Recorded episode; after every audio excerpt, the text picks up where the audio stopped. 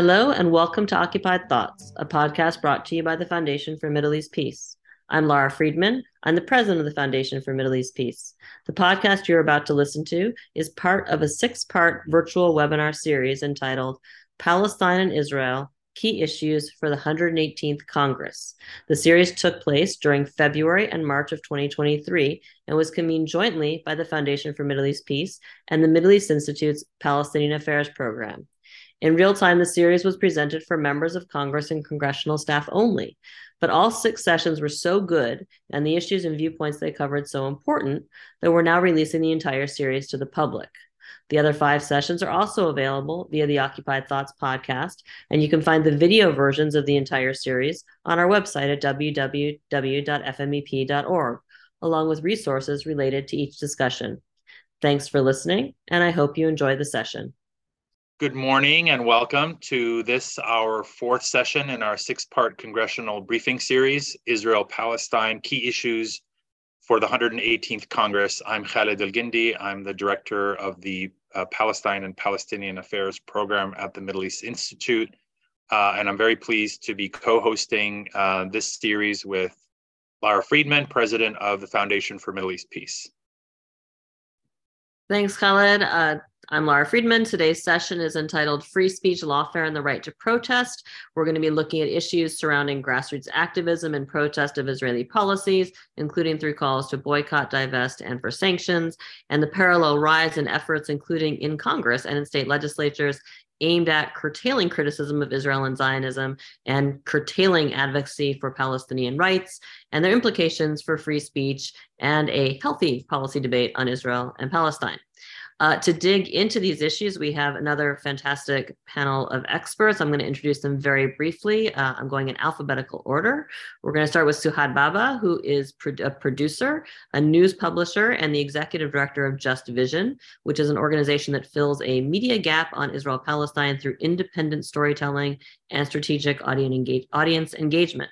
Second, we have Yousef Munayyer, who is a non resident fellow at Arab Center DC and a widely published writer on issues relating to Palestinian rights and Israel. He's also widely seen in all kinds of media. And last, we have Dylan Saba. Dylan is a staff attorney at Palestine Legal, where he advises Palestine human rights advocates on a number of issues, including free speech violations, employment discrimination, bullying, and disciplinary action um, I'm I'm really really excited to to hear this discussion. These are all three of our panelists are are really terrific experts. Yousef, I want to start with you, um, and you know, I've known you for a long time. I, I want to actually quote you to you. Back in 2021, you were asked by a journalist about the reasons behind growing efforts to quash free speech and protest of Israeli policies. And we're going to talk about a lot of that. You replied, and I'm quoting, it's because supporters of Israeli policy have lost the debate on the merits. And so they seek to shut down the debate as much as possible by making it entirely radioactive. So any mention of Palestinian rights is immediately associated with anti Semitism and third rail issues which nobody wants to touch. So I want you to start off by digging into this statement. Um, how has grassroots activism for Palestinian rights evolved over the years? And what are the main threats to this kind of activism? And, and what do you mean when you say that defenders of Israel have lost the debate on its merits? Thanks so much for that, Laura, and thanks for the opportunity to join you here and, and talk about all of this. Um, so w- when I talk about sort of losing the debate on the merits, what, what I'm talking about is the debate around um, really support for Israel in the West and particularly in the United States. Um, this is a, a, a debate uh, and discourse that's taking place among very specific audiences. It's important in the United States, of course, because of uh, America's key role in supporting um, the Israeli government and its policies. Uh, and I would argue that uh, the state of Israel would would have a really hard time continuing um, its policies towards the Palestinians without American support. Uh, and so it's a vital it's a vital debate, and it's a debate that relies in part on convincing uh, Western audiences and American audiences um, about a certain perception of of Israel, that it is part of this like-minded family of Western democracies that supports liberal principles and human rights and so on and so forth. I think actually for a long time, the sort of pro-Israel uh, voices, defenders of Israeli policies, have lost the debate on the merits. Um, there are some things that have evolved over time that's changed, I think, the scale of this. Uh, and some of the things that they've relied on to ensure that um, they they are successful in this debate to an extent are, three things that I would identify. First is ignorance, the fact that people simply don't really know what the treatment of Palestinians look like looks like, what Israeli policies are. That's something that started to change a lot over time as people have become more informed about the reality on the ground and the experiences of Palestinians, in part because they're hearing more from Palestinians. The second thing I think that that that um, the pro-Israel side has relied on with Western audiences is the benefit of the doubt. And here I'm talking about sort of the the the experiences that Israelis have and the Israeli government has uh, that gains them the benefit of the doubt, particularly when dealing with certain forms of resistance like armed struggle. Uh, and in any context where a government can argue that their fundamental security is at risk, they often get the benefit of the doubt to use policies that would not be considered legitimate uh, otherwise. Um, and so, uh, you know, uh, especially in moments where there is high degree of conflict, high degree of resistance, uh, I think uh, Western audiences have given uh, Israel and pro-Israel arguments the benefit of the doubt that certain policies are necessary. I think that too has really changed over time as it's become clear that the debate has shifted. Um, and it is um, uh, many voices who are arguing for um, nonviolent economic action to address uh, Israeli behavior uh, that needs to be um, that needs to be the course of action. And so this is largely coming from civil society actors. Um, this is in response to a call from Palestinian civil society about what global civil society should do. Um, and it becomes much harder then to give the pro-Israel side the benefit of the doubt uh, when uh, they are clearly not facing a security threat from people who are calling for boycotts or divestment or sanctions, but are simply engaged in advocacy for accountability. Um, and so that benefit of the doubt increasingly disappears among Western audiences who are also becoming more informed about the situation on the ground. In this in this dynamic, um, there is a real loss uh, for the debate and the merits and so instead of trying to defend their positions, they try to distract from the conversation altogether. And this is the third pillar, which is distraction. Uh, and, and, and this strategy is about changing the conversation altogether. So it's not about how Israel is treating Palestinians, but how critics of Israel are treating Israel unfairly by calling out their uh, their behavior. And so uh, this involves uh, attacking critics of Israel, uh, in civil society uh, by uh, going on the offensive against individuals and organizations, and also trying to smear them as anti-Semites or um, you know by other you know otherwise connecting them to to illegal activity. This is a strategy of the Israeli government and one that they are quite transparent about. Um, and so in, in, in recent years, there have been major efforts on the part of the Israeli government um, to use this approach um, in going on the def- uh, going on the offensive against dissenters. Um, and they uh, advanced this offensive in a variety of different ways, uh, including some of the ones that I just mentioned, um, like smear campaigns, uh, like uh, legislative efforts to pass laws to crack down on dissent.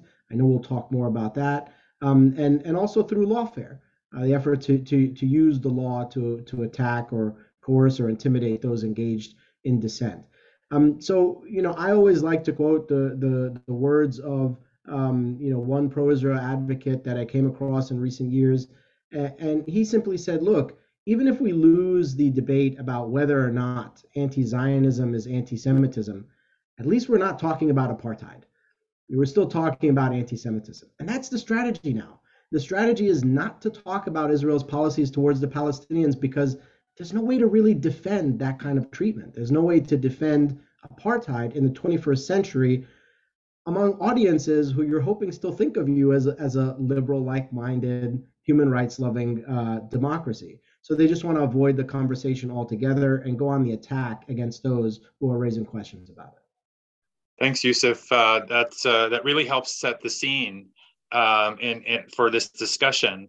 Um, so, Had, I'd, I'd like to turn to you. You you had an organization, Just Vision, uh, that recently produced a, a really powerful documentary looking at one aspect of the challenges to free speech that we're talking about here, um, and that Yousef just alluded to, and that is uh, legislation, specific pieces of legislation that target the right to boycott uh, uh, Israel and or Israeli settlements. Um, so we're going to get into the meat of, of those laws a little bit later. But to start us off, tell us why Just Vision, um, which historically has focused its work on uh, on sort of uh, casting a lens on uh, on events on the ground in Israel and Palestine. Um, why did you decide to take on this topic in the first place? Thank you so much for having me, Khaled and Laura. Um, and for everyone who's listening in, it's really a pleasure to be diving into this conversation, which is at the heart of so much of what we do at Just Vision. And I know what Dylan and Yousef have dedicated their lives to as well. Um, as a little bit of background to answer that question, first taking a kind of zoom out, Just Vision is a team of filmmakers, journalists, and human rights advocates. And we have been documenting stories um, on and about Israel Palestine now for about 20 years.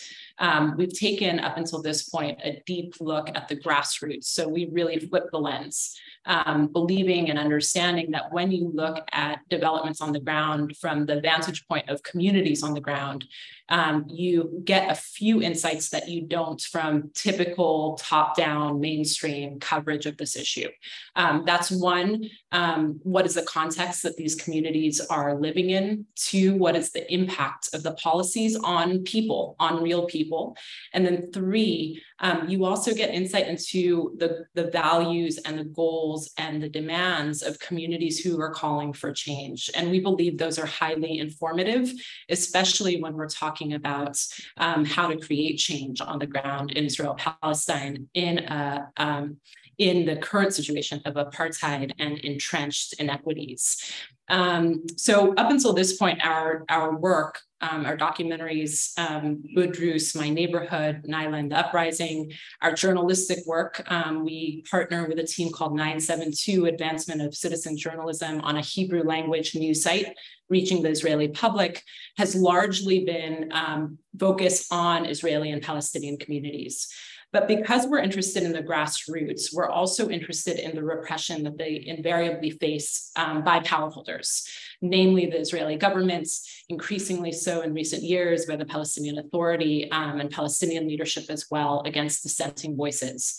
And when we started to see um, methods that the Israeli government has employed to target its own citizenry from stepping up and speaking out um, for Palestinian, for the abuses of, of Palestinians by their own government, um, namely the anti-BDS laws that the Israeli government passed several years back. When we started to see parallel legislation start to take root in places like the US and Europe, we knew that we needed to expand our lens as well.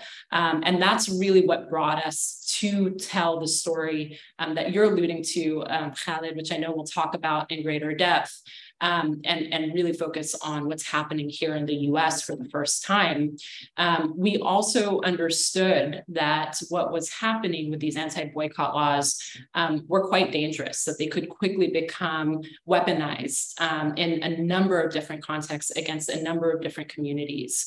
Um, and it's really understanding that there's a global trend of rising authoritarianism um, and a targeting of marginalized communities, certainly Palestinian communities, but communities across the globe, across the United States, um, that we said, look, we need to follow this story. Um, and that's what made us really kind of expand the scope of our work.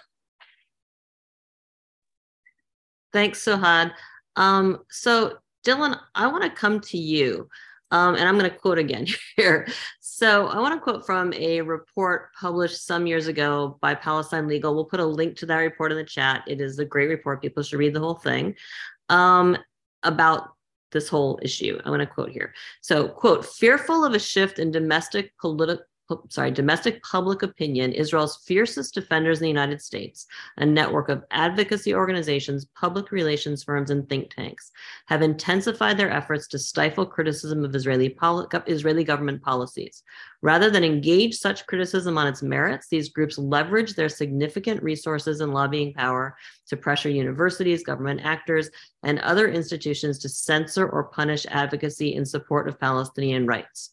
These heavy-handed, ta- heavy-handed tactics often have their desired effect, driving institutions to enact a variety of punitive measures against human rights activists, such as administrative sanctions, censorship, intrusive investigations, viewpoint-based restrictions of advocacy, and criminal prosecutions. Such efforts intimidate activists for Palestinian human rights, chill criticism of Israeli government policy, practices, and impede a fair minded dialogue on the pressing question of Palestinian rights. So, what I think is important is Palestine Legal is saying all of these from the point of view not as activists who are angry and not as pundits commenting, but as a legal organization that is engaging on the substance of each of these things. So, in that context, can you talk about what Palestine Legal does? What kind of cases does Palestine Legal deal with? Who are its clients? And, and who are the people it is fighting against to defend these clients? Yeah, absolutely. Um, thank you so much, Laura um, and and Khaled for for inviting me here and for hosting this, um, and to the other panelists as well. I really um, appreciate Yousef your framing um, of the state of the of the movement and the state of repression. Uh, I think you did an excellent job, and um, you're exactly right in terms of you know the structure of repression, repression as a tool, a conscious tool um, of the Israeli state to silence criticism and, and how that manifests through U.S. institutions. Um, and so I also really appreciate um, you know your centering of uh, of grassroots activists in in the U.S. and and their struggle against um, well organized and well funded um, repressive uh, efforts. That's exactly how um, we see uh, our position as Palestine Legal as, as intervening at that um, at that point to protect uh, grassroots activists um, and their civil and constitutional rights. Um, so I'm going to take a step back yeah, and introduce uh, Palestine Legal. So we're um, an independent legal organization. Um, our mandate is is to protect the civil and constitutional rights of those in the United States who speak out uh, on behalf of Palestinian freedom and, and liberation. Um, and you know, as Yousef indicated, um, that's a growing number of people. Quite quite fortunately, um, more and more people are um, you know willing to take a stand um, against Israeli apartheid, against ethnic cleansing, against the regular military assaults um, that we're seeing against the Palestinians in in the West Bank and and in Gaza, and and speaking up and and really demanding that the U.S. cease supporting um, these crimes um, in the you know to the tune of the, the billions of dollars of of military aid um, that um, that that Israel receives from from the U.S. Um, so our clients are regular folk living in in in the states. Um, you know, many are are Palestinian, but also many are Jews, Muslims, people of of other backgrounds, people with you know deep rooted connections to um, you know, to, to Palestine and, and some folks who are just people of conscience who are um, organizing in, um, in solidarity.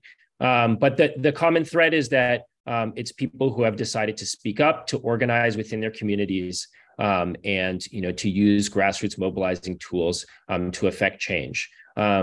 largely, that has been, you know, either a, a, a within the BDS movement um, or using BDS tactics um, or in solidarity with the BDS movement, um, which, as Yousef pointed out, has been um, the, the predominant um, vehicle for pushing uh, nonviolent change um, in you know globally in uh, in the in the U.S. diaspora as well.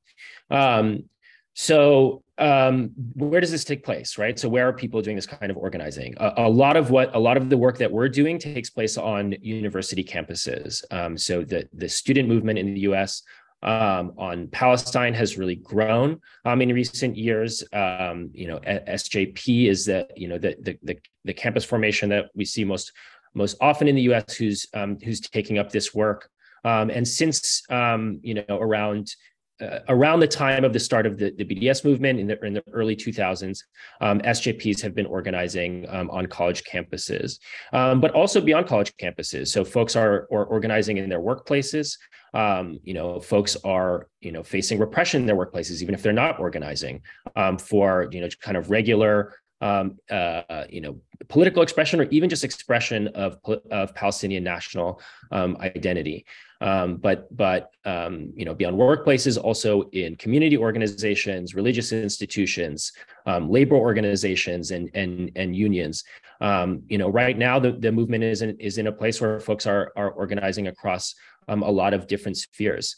Um, but as folks have already pointed out, and, and as I'm sure we'll, we'll discuss more, um, that widespread organizing and, and the growth of solidarity with the, with the Palestinian movement has, um, has brought um, all kinds of uh, repressive strategies um, to, uh, to break the bonds of solidarity, to you know, heighten the cost of pro-Palestine political expression, and make it so that folks are fearful uh, of speaking out.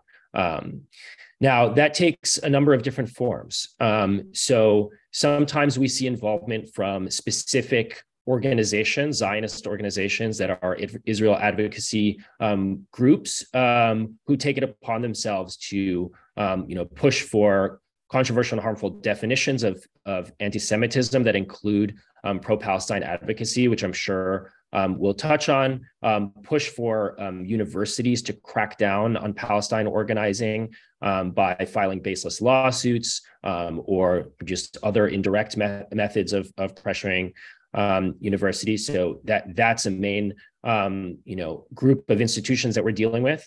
we're also dealing with just university administrations directly who may fear pushback from some of these organizations and, and take it upon themselves to repress um, campus organizing. Um, but we also see independent groups that um, that you know try to silence Palestinian expression in, in other ways. So an emergent um, um, issue that we're dealing with in the movement is the rise of um, online blacklists and hate sites such as uh, Canary Mission and StopAntisemitism.org, who use um, basically the cover of civil rights and discrimination language um, to target um, harass um, Palestinian advocates and, and try to chill their expression um, by raising the stakes uh, of their advocacy, um, threatening them basically that if they um, advocate for Palestinian human rights, um, these groups will come in and smear their name, falsely accuse them um, of terrorism, of anti-Semitism, and try to prevent them from going on to get jobs um, or prevent them from, you know, maintaining positions in in their institutions. Um, so I'm going to end it there. Um, I'm sure we'll dig into um, a lot of um, what we've, you know, what we've only briefly mentioned uh, in depth as as this continues. So thank you. Yeah, th- thanks, Dylan. Actually, I'm going to stick with you and, and, and ask you to uh, uh, to take us a little bit deeper. Um, you talked about the, the battleground really being on college campuses in, in a lot of ways. Um, tell us a little bit about uh, about what's happening on, on college campuses, and, and specifically, I can think of two uh, cases that are that are ongoing. One right here in Washington, uh, George uh, Washington University, and the other uh, Berkeley Law School uh, uh, in, in, at UC Berkeley. Um, tell us about the specifics of those cases and how you know emblematic they are of of the broader trend on on campuses. Yeah, thanks for that. Um, I'm happy to talk more, yeah, in detail about um, what's going on in college campuses because um, you know that is the, the majority of of um, of our work as an organization. I spend, you know, I'm a I'm a staff attorney at Palestine Legal, um, which means um, that I do a lot of our direct client representation um, in our intake work, uh, which means you know I'm um, the the person on on the phone with these students, um, helping them navigate these situations, um, you know, through student conduct hearings with their um, with um, with ed- administrators, and yeah, we are you know as an organization really like the first line of defense for for these students who often don't have much else in the way um, of support um, and are under fire from administrators um, and outside pressure organizations. Um, and I think that that what's happening, you know, I mean, obviously, uh, there are a lot of cases that I can't talk about, right? Because um, you know, folks have been chilled. They are worried about what would happen you know, if um, some of the accusations made against them, baseless accusations against them, um, are are um, you know are are made public, um, which is precisely the point, right? To to silence um, you know, uh, expression. But there are cases, you know, that that have become public and that we can talk about, um, and that are that are illustrative of of the kind of trends that we're seeing. Um, so I can speak first, I guess. Um, uh, I'll I'll touch on what happened at um, at Berkeley Law because it's pretty illustrative of how um, media um, manipulation and um, you know the the perversion of certain kinds of like civil rights languages and and discrimination frameworks um, can um, can be used as a tool of political repression. Um, so over the summer, um, in August, a group of of student activists at Berkeley Law organized a campaign among other um, anti-racist student groups. So, um, you know, groups that um, advocate for um, the, you know, the um, like um, uh, affinity uh, along gender, race, and, uh, lines, and political other political organizations. organized a campaign where they agreed to adopt a bylaw that commits these student groups not to host speakers um, who support Israeli apartheid. Um, so this this campaign was largely in line um, with the tactic, um, uh, the boycott tactic of BDS, um, and is explicitly part of that um, that campaign, which, as we mentioned before, is is the, the predominant and the primary mode of nonviolent grassroots organize, uh, organizing in the United States what what ensued was actually pretty reasonable um, discussion on on campus um, that didn't break through to the to the media sphere. Um, but um, a, a, former Trump official um, took it upon himself basically to write a super misleading um, article about this that that was claiming that Berkeley Law was was creating Jewish free zones on campus. So immediately we see uh, the kind of perversion that's at, at play here, right? We, we're starting with student groups taking a principle, you know, political organizers on campus taking a principled stand within their organizations um, to oppose Israeli apartheid. And then immediately that's being perverted, um, you know, to say that this is an attack on Jews on campus. Um, you know, ignoring the fact that there are Jewish students who are, you know, part of this organizing, the fact that they are taking a political line um, as, you know, as as um, you know, as political um, student organizations. Um, and that kicked off a, you know, a, a basically a, a, media firestorm, and in fact, actually prompted a lawsuit um, from uh, an outside organization based in uh, in Israel that I'm sure we'll hear about um, later, uh, alleging that that that by allowing this to happen, um, Berkeley was discriminating against its its Jewish students. Now, of course, this is totally ridiculous.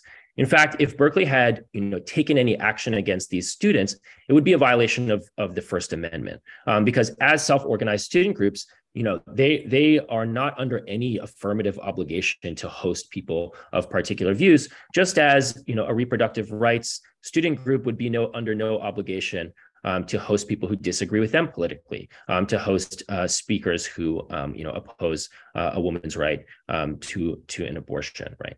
So a lot of what we did in you know in in intervening here is is media work is is to get the students' story out because they're being smeared um, and and it's not just you know one article right and and oh there's you know bad stuff being written about us following that article people came to campus to harass these students. So outside organizations came with billboards that were naming individual students, calling them Jew haters, uh, making all kinds of outrageous um, public allegations against them, even following students back to their, um, you know, to their homes away from away from Berkeley um, with these kinds of harassment um, and and smears.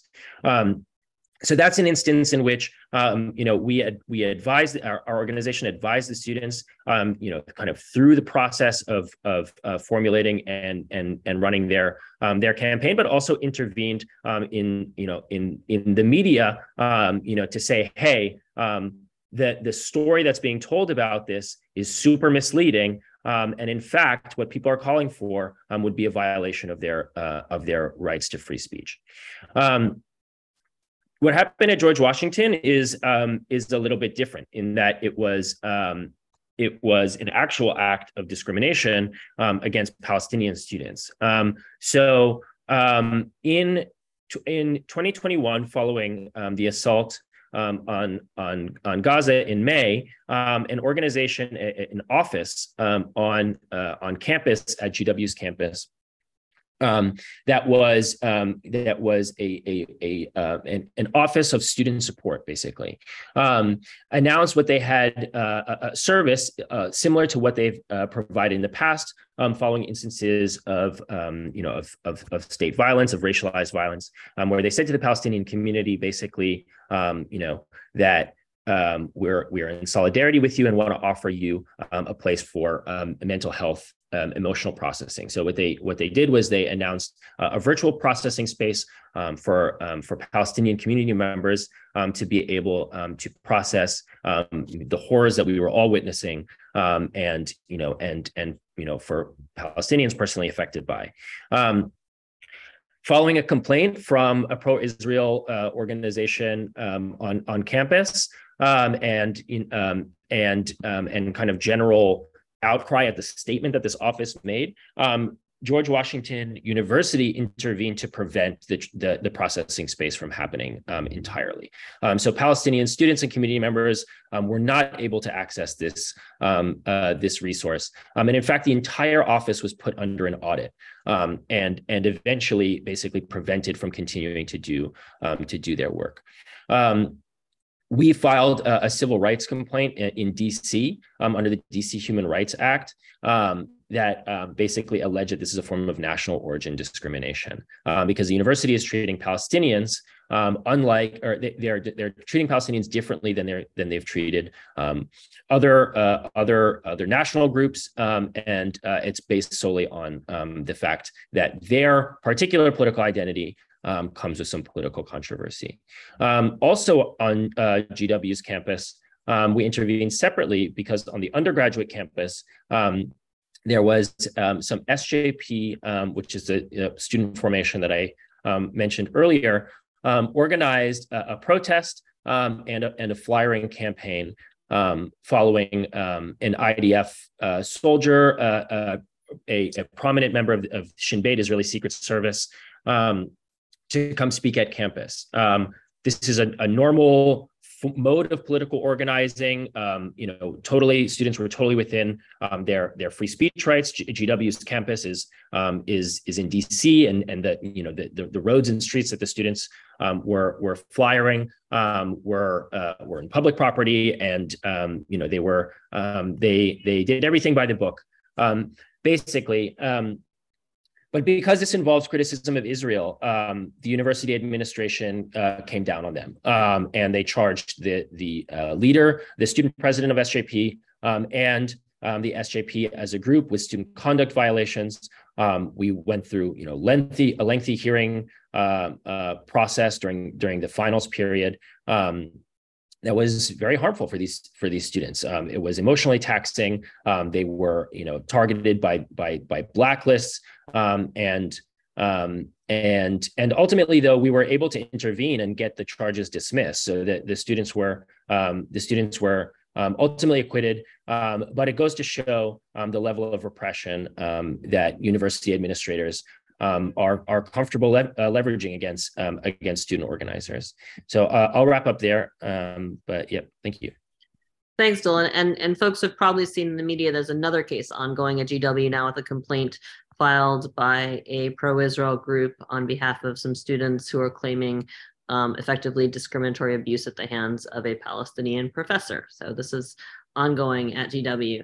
Um, Yousef, I want to come to you, which actually relates relates directly to the case that I just referenced at GW, which is the the issue of anti-Semitism and how it's playing. And if you read the complaint against the professor of anti-Semitism, um, the introductory paragraph to that extremely lengthy complaint is all about the IHRA definition. This is the the International Holocaust Remembrance Alliance's definition of anti-Semitism, and and pretty much all the arguments made in that complaint against her are based on that definition of anti-Semitism to argue that unquestionably she is guilty of anti-Semitic discrimination. So I want you to talk about how claims of anti-Semitism today are coming to play um, a, a, prominent role in efforts to delegitimize and suppress free speech in support of Palestinian rights, both on campus and in the public debate more broadly. And can you talk about um, the IHRA definition um, and the problems with it? Yeah, absolutely. Thanks for that. And I think this this goes back to the point that I was making in my opening comments about the um, the constant need among the defenders of Israeli policy and and uh, of Israeli officials themselves to securitize the discourse uh, so that they can um, you know claim the the the need to use heavy-handed tactics to silence dissent. Uh, and we see this not just with um, claims of anti Semitism, uh, but really any time that you see any form of Palestinian resistance uh, or support for Palestinians that involves nonviolent action. Um, when Palestinians or, or, their supporters call for a, a boycott of products that profit from Israeli occupation and human rights violations, it's called economic terrorism.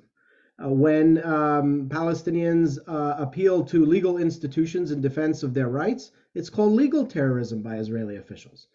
Uh, when the uh, Palestinian uh, leadership uh, applied for a membership status at the United Nations, it was called diplomatic terrorism, right? Um, when a Palestinian published an article in a newspaper, it was called journalistic terrorism.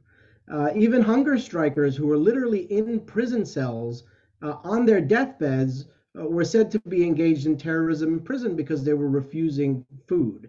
So there's this constant need to reframe the discourse in a securitized way to legitimize the kind of responses that the Israeli government is used to using against Palestinians. There was an Israeli general several years ago who put it very plainly uh, we in the Israeli military don't do Gandhi very well because they're much more used to dealing with the kind of um, threats that militaries are equipped to deal with, that authoritarian regimes are equipped to deal with. Um, but when it comes to nonviolent dissent, um, they would rather securitize the discourse uh, in, in, an effort to to respond to it. And this is where the anti-Semitism piece comes in, uh, because we are seeing more and more now uh, an effort to not just um, uh, reframe Palestinian activism in all forms, uh, as uh, terrorism, but also to call it anti Semitism. And this is done in very specific and deliberate ways through the application of definitions that would uh, cast a wide net across various forms of Palestinian activism and speech to define it as anti Semitism. And this feeds into the need to securitize the discourse because what we see in these campaigns around the push for the IHRA definition and others is a call on third parties to take action because the failure to do so actually leads to a threat uh, to the physical safety of Jews and the Jewish population. And we're hearing this more and more these days. Uh, the Israeli ambassador to the United Nations recently lo- wrote a lengthy uh, letter to the New York Times where he claimed that their uh, coverage of Israel, which he thought was anti-Israel, was actually endangering Jews. Uh, and and so it is this it is um, it is it is these kind of stakes um, that I think are manufactured. Uh, not to say that anti-Semitism is manufactured, um, but but the idea that Palestinian dissent towards Israeli policies creates some sort of uh, physical threat to Jews. This is this is a construct that is put forward to legitimize the silencing of those dissenters. Um, and IHRA definition is a key instrument that is being weaponized to do this very thing. And it does this by um, you know using specific examples uh, that would catch all kinds of Palestinian speech uh, and misconstrue it as anti-Semitism. And so if a Palestinian says, you know, um, Israelis and Palestinians should all have equal rights. Well, according to the IHRA definition, uh, that could be twisted into a call for denying Jewish self-determination and therefore be, be uh, called anti-Semitism. If you call for a right of Palestinians to return to their homes uh, or to be free in Palestine, or even if you use a map of your homeland, uh, this could uh, be construed into um, anti-Semitism under this IHRA uh, definition. Um, and so I think, you know, perhaps most disturbingly in recent years, here in the United States especially, but not only in the United States, we have seen a real rise in anti-Semitism, primarily driven by by right-wing forces um, which uh, have become um, more pronounced um, after uh, Donald Trump, uh, you know, came to came to the fore in American politics, remain with us today. We've seen some of the most dangerous anti-Semitic violent incidents um, in uh, in recent years take place. But a lot of this advocacy around the IHRA definition deliberately conflates Palestine advocacy with those kinds uh, of uh, anti-Semitic attacks, which I think is not only um, you know farcical, um, but also really dangerous because it silences those calling for um, human rights um, and and really gives a pass to the kind of forces that are most endangering um, Jewish Americans and others here in the United States.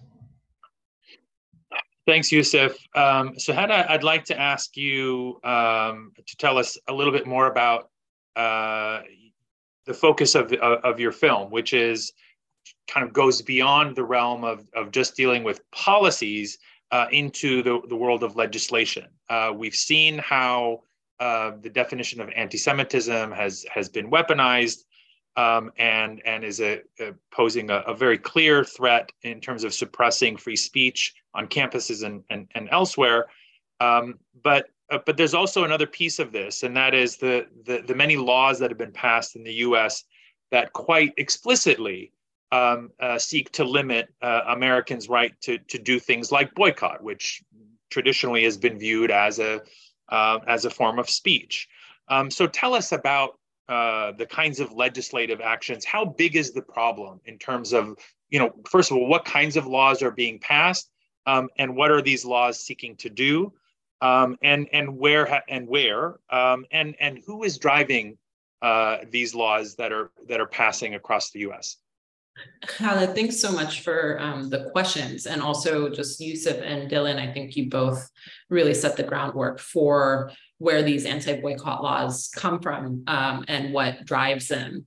And the first thing that I just want to say is that what Yousef was just speaking to around IHRA and the weaponization of anti-Semitism and the anti-boycott legislation are two sides of the same coin. Um, they don't exist without the other, um, and one paves the way for the other. Um, and so just to take a step back, the anti-boycott laws um, we began to hear murmurings of them in the United States circa 2014. They began to take root in 2015 um, and, and swept across the country. Today, you have 34 states in the US that have some variation of the law on the books.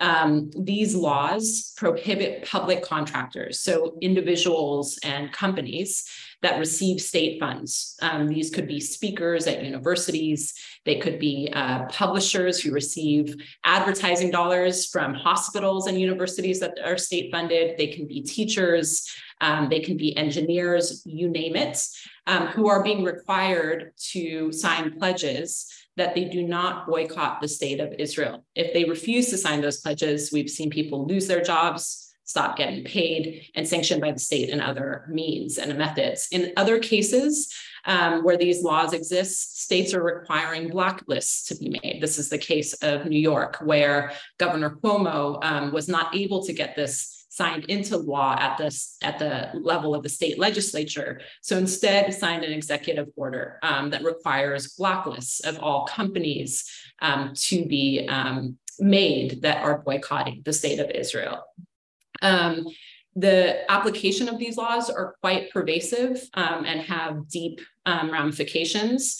Um, we have already seen companies like Ben and Jerry's, an ice cream company, um, that decided to um, align its business uh, values um, to international law by stopping the sale of its products in Israeli settlements, which are deemed illegal under international law.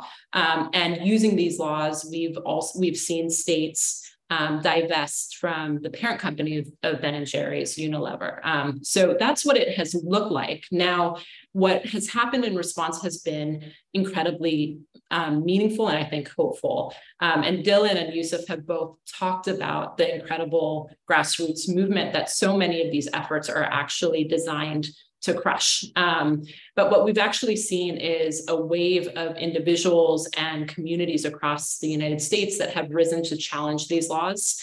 Um, namely, we've had um, uh, several plaintiffs um, from Kansas, Arizona, Arkansas, Texas, Georgia um, step up to challenge the constitutionality of these laws. Um, and they've been, this has been playing out in the courts. Um, a little bit of background, we'll come back to those stories, which our film boycott documents a little bit later down in the conversation. But just to give you all a little bit of a sense, you know, for, for us as journalists and filmmakers, we're always asking the question, whose interests are driving these kinds of efforts? Um, and because of that, I think it's really important that we understand the trifecta of interests that have centered around these anti-boycott laws that map very similarly onto other interest groups that are driving other regressive laws in this country. So the first group, um, unsurprising to many of you, is likely the traditional Israel lobby, specifically in this case, the Israel Allies Foundation, um, led by Joe Sabah, a lawyer um, drafted these laws with the backing of other organizations like AIPAC, like the um, American Israeli Council, and others in the traditional Israel lobby. Um, you also have um, the fundamentalist Christian evangelical base that has allied itself with the traditional Israel lobby, um, namely through the form of a very prominent Christian evangelical organization called CUFI, Christians United for Israel, led by Pastor John Hagee. Um, they believe in a um, uh, that modern day Israel is biblical Israel, and that the return of the Jews is required for the second coming to occur. Um, and that drives a lot of their efforts around um, the protection of the state of Israel, right or wrong, including supports of these anti-boycott bills. Um, and then the third group that's behind this um, and is really the engine um, of the law's quick spread across the country is ALEC, the American Legislative Exchange Council. Um, that may ring a bell for some of you um, because ALEC shows up in a lot of places. They are also the team behind the Stand Your Ground laws, voting ID laws, um, uh, crushing efforts to protect water rights and to protest pipelines. you name it, if it's a regressive law that is aligning corporate interests with the right wing agenda. ALEC is, is there. Um, and ALEC um, really built out that model legislation um, for the anti boycott bills to get picked up and spread across the United States.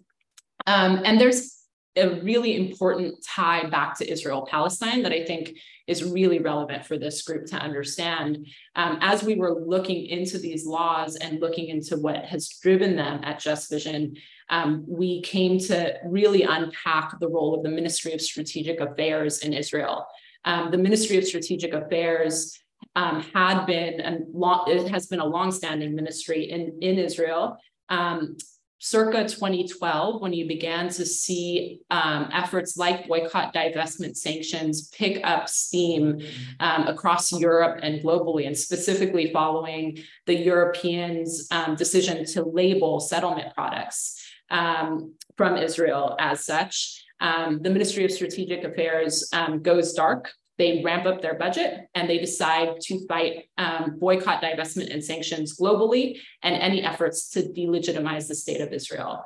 Um, what we found was that they were they were behind um, funding uh, several U.S. based groups, several of which I just named um, within the the kind of CUFI Israel Allies Foundation arena um, to, to support these anti-boycott bills. Um, and they did that through setting up a shell organization, a nonprofit organization called Concert to channel those funds um, because so many um, traditional lobbying groups here in the US understood that it wasn't a good look to take money directly from the Israeli government.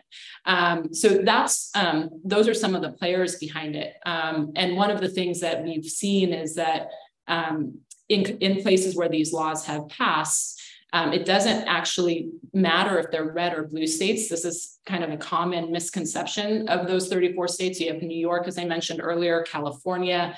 Um, and this really speaks to you know where you all step in um, these laws passed with wide bipartisan support um, republicans and democrats alike rubber stamp this. Um, and one of the things that I think is really important when we speak to those um, legislators, um, many of them, because of the politics on Israel that where there's such little scrutiny actually being brought to um, our policies as it relates to Israel, went ahead and passed it through without thinking about the implications, without thinking about the interests, without understanding um, that this was a huge in, in, in infringement on First Amendment rights, on our ability to dissent, on political voice, which are fundamental pillars to democracy.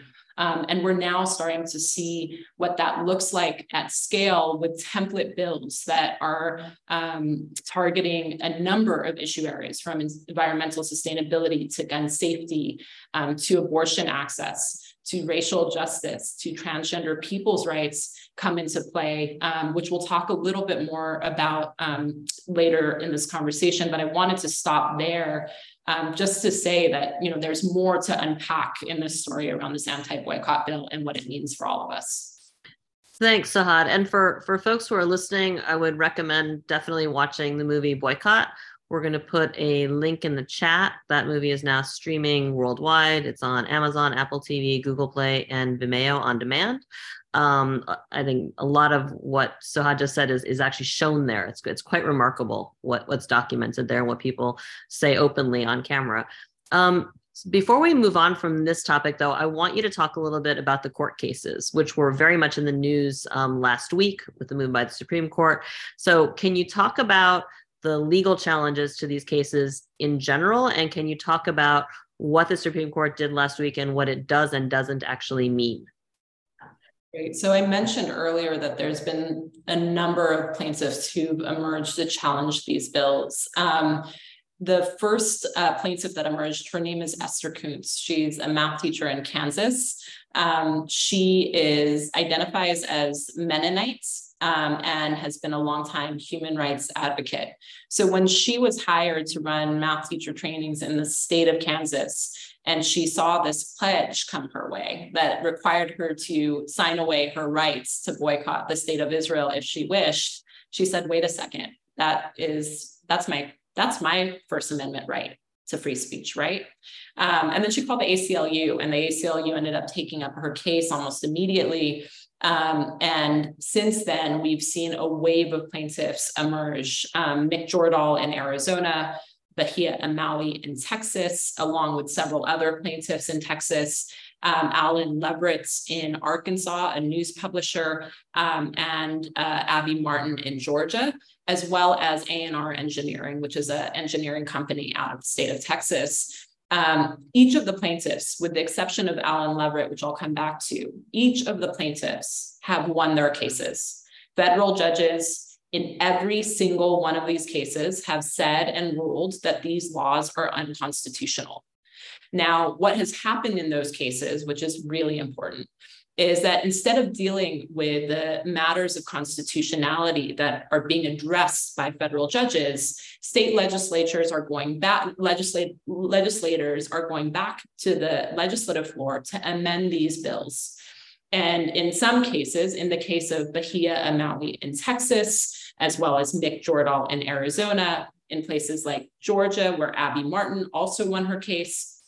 What these legislators are doing, they're actually raising the threshold of these bills. So instead of letting it apply to individual public contractors like Bahia and Mick and Abby, they're raising the threshold so that it only applies to public contractors with five to 10 or more employees and more than $100,000 in contracts. In other words, um, they're rendering these individual cases moot so that they do not move through the appellate level courts and rise um, across the country. Now, Alan Leveritt is the one scenario where we have seen a loss. Um, so Alan Leveritt, a little bit about him. He is uh, the news publisher for the Arkansas Times. It's an independent um, media outlet, one of the few progressive media outlets that are standing in the state of Arkansas today. Um, he um, has not been following and had not been following um, the boycott, divestment, sanctions movement. And he really follows what's happening in the state of Arkansas. So when he receives a pledge as the publisher of an independent media outlet, that he must sign um, in order to receive advertising dollars from the university that bought ad space, the local university that bought ad space in his paper, he's bewildered. And he says, Look, as a journalist, I'm not going to be signing my this pledge, which is forcing me to take a political position on something that has nothing to do with Arkansas.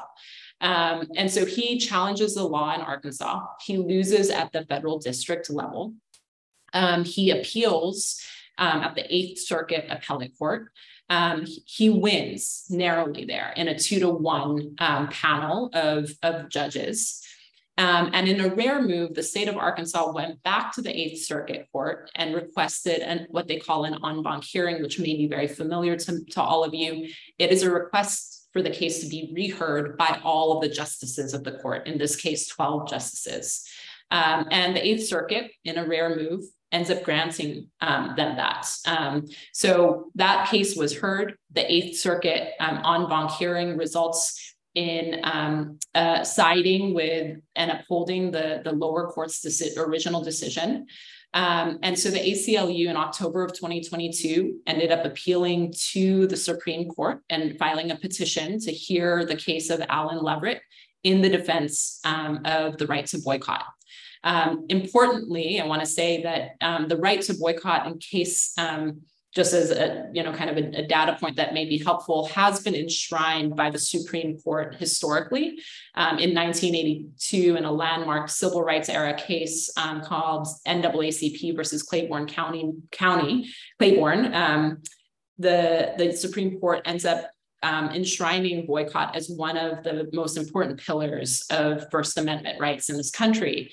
Um, and that story is a really important one, right? So for, for those who are, big history buffs, and also for those of you who are interested in how movements have shaped um, our country's politics, um, you may know that this case emerges out of Claiborne County, Mississippi, um, after the assassination of Martin Luther King Jr., when um, Black communities in Claiborne County um, decide to boycott white merchants for unequal hiring practices. Um, and at the time, the white merchants filed um, against the NAACP, which was the main organizing body behind those boycotts, um, that these were discriminatory boycotts. Um, sadly, in 1969, the courts agreed with the white merchants. It takes 11 years uh, 13 years, 1982, for the Supreme Court to reverse and to say, actually, we got it wrong back then. Um, now, coming back to modern day, you know, the ACLU ends up petitioning the Supreme Court in October 2022 to say, we would like you to reaffirm the right to boycott, to reaffirm the decision made in, in 1982, and to rehear the case of Alan Leveritt. Um, we just heard a couple of weeks ago that SCOTUS has decided that they will not be hearing the case. Um, what's important to note there is that um, that decision not to hear the case is not a ruling on the merits of the case. Um, and what that means is that this continues to play out um, at the lower courts. Um, you may be asking, why did SCOTUS um, decide not to hear the case. Um, jury's out. There's SCOTUS actually only takes, as many of you likely are very familiar, a very, very small percentage of cases for a whole wide um, a range of reasons. Um, and, and for what that means for us is, is that this will continue to play out plaintiffs and legal suits and the work of lawyers like Dylan and the courageous people who are stepping up um, will continue to be important um, as we we work to defend our rights to voice dissent in the U.S. Um, it's also um, going to be important to be paying attention to um, the bills that continue to move, which I'd like to talk about a little bit later around the template bills that Lara Friedman has been ringing an alarm around since um, they first these bills first started to take root um, and that we've had the privilege to document in our film boycott as well. So if if i could just jump in i don't think we're going to have time to get into the the um, copycat bills um, so I, I want to sort of put a put a pin in that, and we'll we'll come back to that. I hope our, our viewers and listeners will will keep an eye out. We you know Just Vision did an amazing webinar yesterday. We can put a link to that webinar in the chat where we covered this in in pretty good detail. We can throw some other links into the chat about it, but I think we're not going to have time to to get to that today. I'm so sorry, um, Khaled. I think you're going to go on with the next question. Yeah, I think um, uh, I, I, Dylan, I'd, I'd, like to come back to you, and since we are kind of running short on time, I want to ask um, uh, you and and Yousef uh, to to be as uh, as concise as you as you can. So, Dylan, I want to ask you about um, another aspect of, of Palestine Legal's work um, that we've already heard referenced here, and that and what's commonly referred to as lawfare. Um, specifically, can you talk about the case that has been filed against um, the U.S. Campaign for Palestinian Rights uh, in U.S. courts? What what's the story there? Uh, what is what does this case say about the efforts uh, of U.S. and Israeli lawfare groups to use the legal system to harass uh, and suppress free speech uh, on behalf of Palestinian rights. And, and if I could, while we're at it, um, tell us a little bit about some of the legal successes that, that Palestine Legal or, or other advocates trying to preserve uh, free speech rights have had in this, in this arena. In, in, three minutes or less.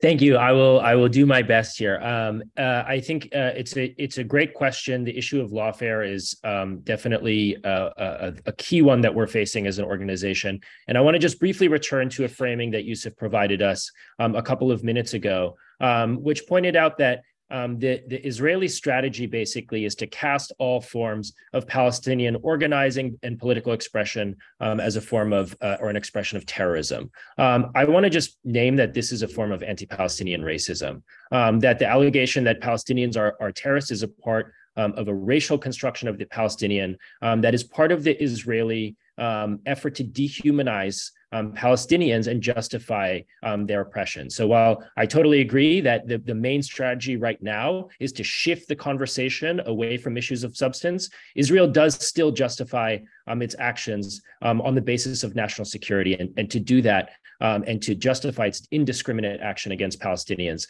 um, it labels them all as, as terrorists. Um, what that looks like in the U- in the United States often does take the form of lawfare. Um, so uh, right now, um, the U.S. Campaign for Palestinian Rights, which is a coalition um, of hundreds of smaller uh, anti-racist, um, you know, uh, uh activist organizer groups, um, is uh, being sued by the Jewish National Fund. Um, uh, under the under what, what, we what we call MST laws, which are material support um, for terrorism laws, um, which uh, are, are statutes passed um, in the in the wake of 9/11 um, that are uh, uh, that that are, are, pretty broad and and, and vague and, and allow um, for you know for for targeted um, prosecutions. But, but, in this instance, um, the U.S. campaign did basically nothing. So in, in 2018, there was the Great Return March. Um, the, the U.S. campaign, um, it, you know, issued some statement of solidarity um, with with the marchers and and um, you know and echoed the call um, for the right of return, which is enshrined um, in international law. the JNF sued the, the campaign, U.S. Campaign for Palestinian Rights, um, under one of these MST laws, um, and and made the bogus claim that um, by you know by expressing themselves in this way and offering um, you know uh, words of support um, for these protesters, um, that that organization was uh, materially supporting terrorism. They they made an you know they they joined that allegation with with the claim that because the U.S. campaign is a fiscal sponsor for the for the BNC, the, Boy, the Boycott National Committee. Um, that that somehow uh, meant that they were, uh, you know, materially supporting um, the actions of a of a foreign terrorist organization. Um, they lost in uh, in the lower court. Um, and uh, the JNF appealed. Um, so there was recently an oral argument um, in which the Center for Constitutional Rights um, who's representing uh, U.S. campaign, um, argued in front of the appeals court um, and asked the court basically to dismiss um, this case, um, which hopefully um, they will. But the, the reason why this is important is because even where um, you know uh, uh, uh, like our clients or, or, or, activist groups, even if they ultimately win in these cases, the fact that they are for years caught up in expensive, time consuming litigation where they're facing these kinds of accusations um, hampers their ability um, to, to organize. And, and that is real, the real strategy um, of, of lawfare to wrap people up um, in litigation, make bogus allegations against them that they then have to clear their name, um, in order to defend themselves um, and prevent um, and prevent their actual advocacy, solidarity, and chill expression, pro-Palestine expression. Um, so, uh, you know, along along similar lines, I can I can speak about another case in the context of uh, of a Palestine legal uh, a victory and a broader movement victory, um, which is that uh, um, a a, um, a not dissimilar um, lawsuit um, had uh, been moving through the courts um, for for eight years, which was following the American Studies Association's endorsement of the of the BDS movement in 2013. A similar kind of lawfare group um, sued um, sued the American Studies Association. It was um, using some of the uh, couple of ASA members um, as as plaintiffs um, and made some bogus claim about um, you know the ASA not meeting its fiduciary obligations um, or, or something. That that claim um, was uh, was recently dismissed um, under under SLAPP, which is basically a, a, body of law um, that says that you're not allowed to bring lawsuits against against individuals just for the purpose of silencing um, their their expression. Um, so that was a that was a victory. Of course, you know it, it's still you know the the the, ASA and and um, you know and other folks still had to spend years dealing dealing with this. Um, and so you know while it is a victory, the, the issue of lawfare is is still um, a, a, a, huge problem. Where we have been able you know to you know to um, you know to secure victories is um, you know on uh, in, uh, as against the, the thousands of cases that we that we receive um, from student activists um, you know from folks um, in in in their workplaces um, who are facing you know direct repression. We've been able to you know get student conduct cases dismissed you know get people legal counsel when they've been unjustly fired from from their jobs and and provided legal support for folks um, you know, regular folks um, who are trying to uh, organize uh, collectively for for Palestinian liberation. Did I do in three minutes? That's great. Thank you. That's you, you covered a tremendous amount very clearly. Um, Yousef, you're going to get the last word. And I want to ask you two completely unrelated questions, but they're things that I, I know you've written about and can talk about. Um, first, and and Dylan just meant the mentioned the U.S. campaign case, and what's one of the things that's interesting is about the about the U.S. campaign case is it's brought by the the Jewish National Fund, but it was actually, according to a press release on the website of an Israeli NGO that is closely tied to the Israeli government, it was actually um, in, in many ways um, initiated and created by this Israeli organization, which actually in its website says that it says, "quote The ILF prepared and recruited." the JNF. That's the word, prepared and recruited, recruited together with a group of terror victims in suing um, the US campaign. So, first of all, I want you to talk a little bit about the role of the Israeli government and Israeli officials in lawfare. I mean, this was mentioned by Suhad earlier. I mean, this is this comes up over and over. I know you've done a lot of work on this. So can you talk about that? And second, I want you to talk about the issue of double standards. And and and Dylan brought up the issue of anti-Palestinian bias. All I mean, we, we've heard about this. Defenders of Israel often complain, including on the Hill, that Israel is held unfairly to a higher standard than other countries, right? Arguing basically that other countries are doing many things that are worse and aren't getting blowback. So therefore it's anti-Israel to criticize Israel but looking at the issues related to right to protest and particularly legitimacy of using tools like calling for boycotts and divestment and sanctions as a means of protesting it does seem like there is a double standard as we've seen especially around things like ukraine where these same tools are, are literally celebrated including in the halls of congress. So can you talk about those two things and then we'll close it out there yeah, absolutely. So in regards to the the, the International Legal Forum, uh, and you're very right to point to that um, uh, claim on their website. Um, you know, th- this is an organization that I would say is not merely closely tied to the Israeli government, uh, but is heavily funded by the Israeli government, and specifically um, the contracted with the Israeli Ministry of Strategic Affairs. What I think is important to keep in mind here is that at a certain point in time um, in the last 15 years, the Israeli government adopted a very specific strategy, um, which uh, it believed was the appropriate strategy uh, to pursue when it came to dealing with global civil society dissent. Uh, and that strategy was that it, it needed to partner with like minded pro Israel non governmental associations um, in different countries uh, to build a networked approach uh, to combating BDS and silencing those uh, who would speak out against Israeli policy.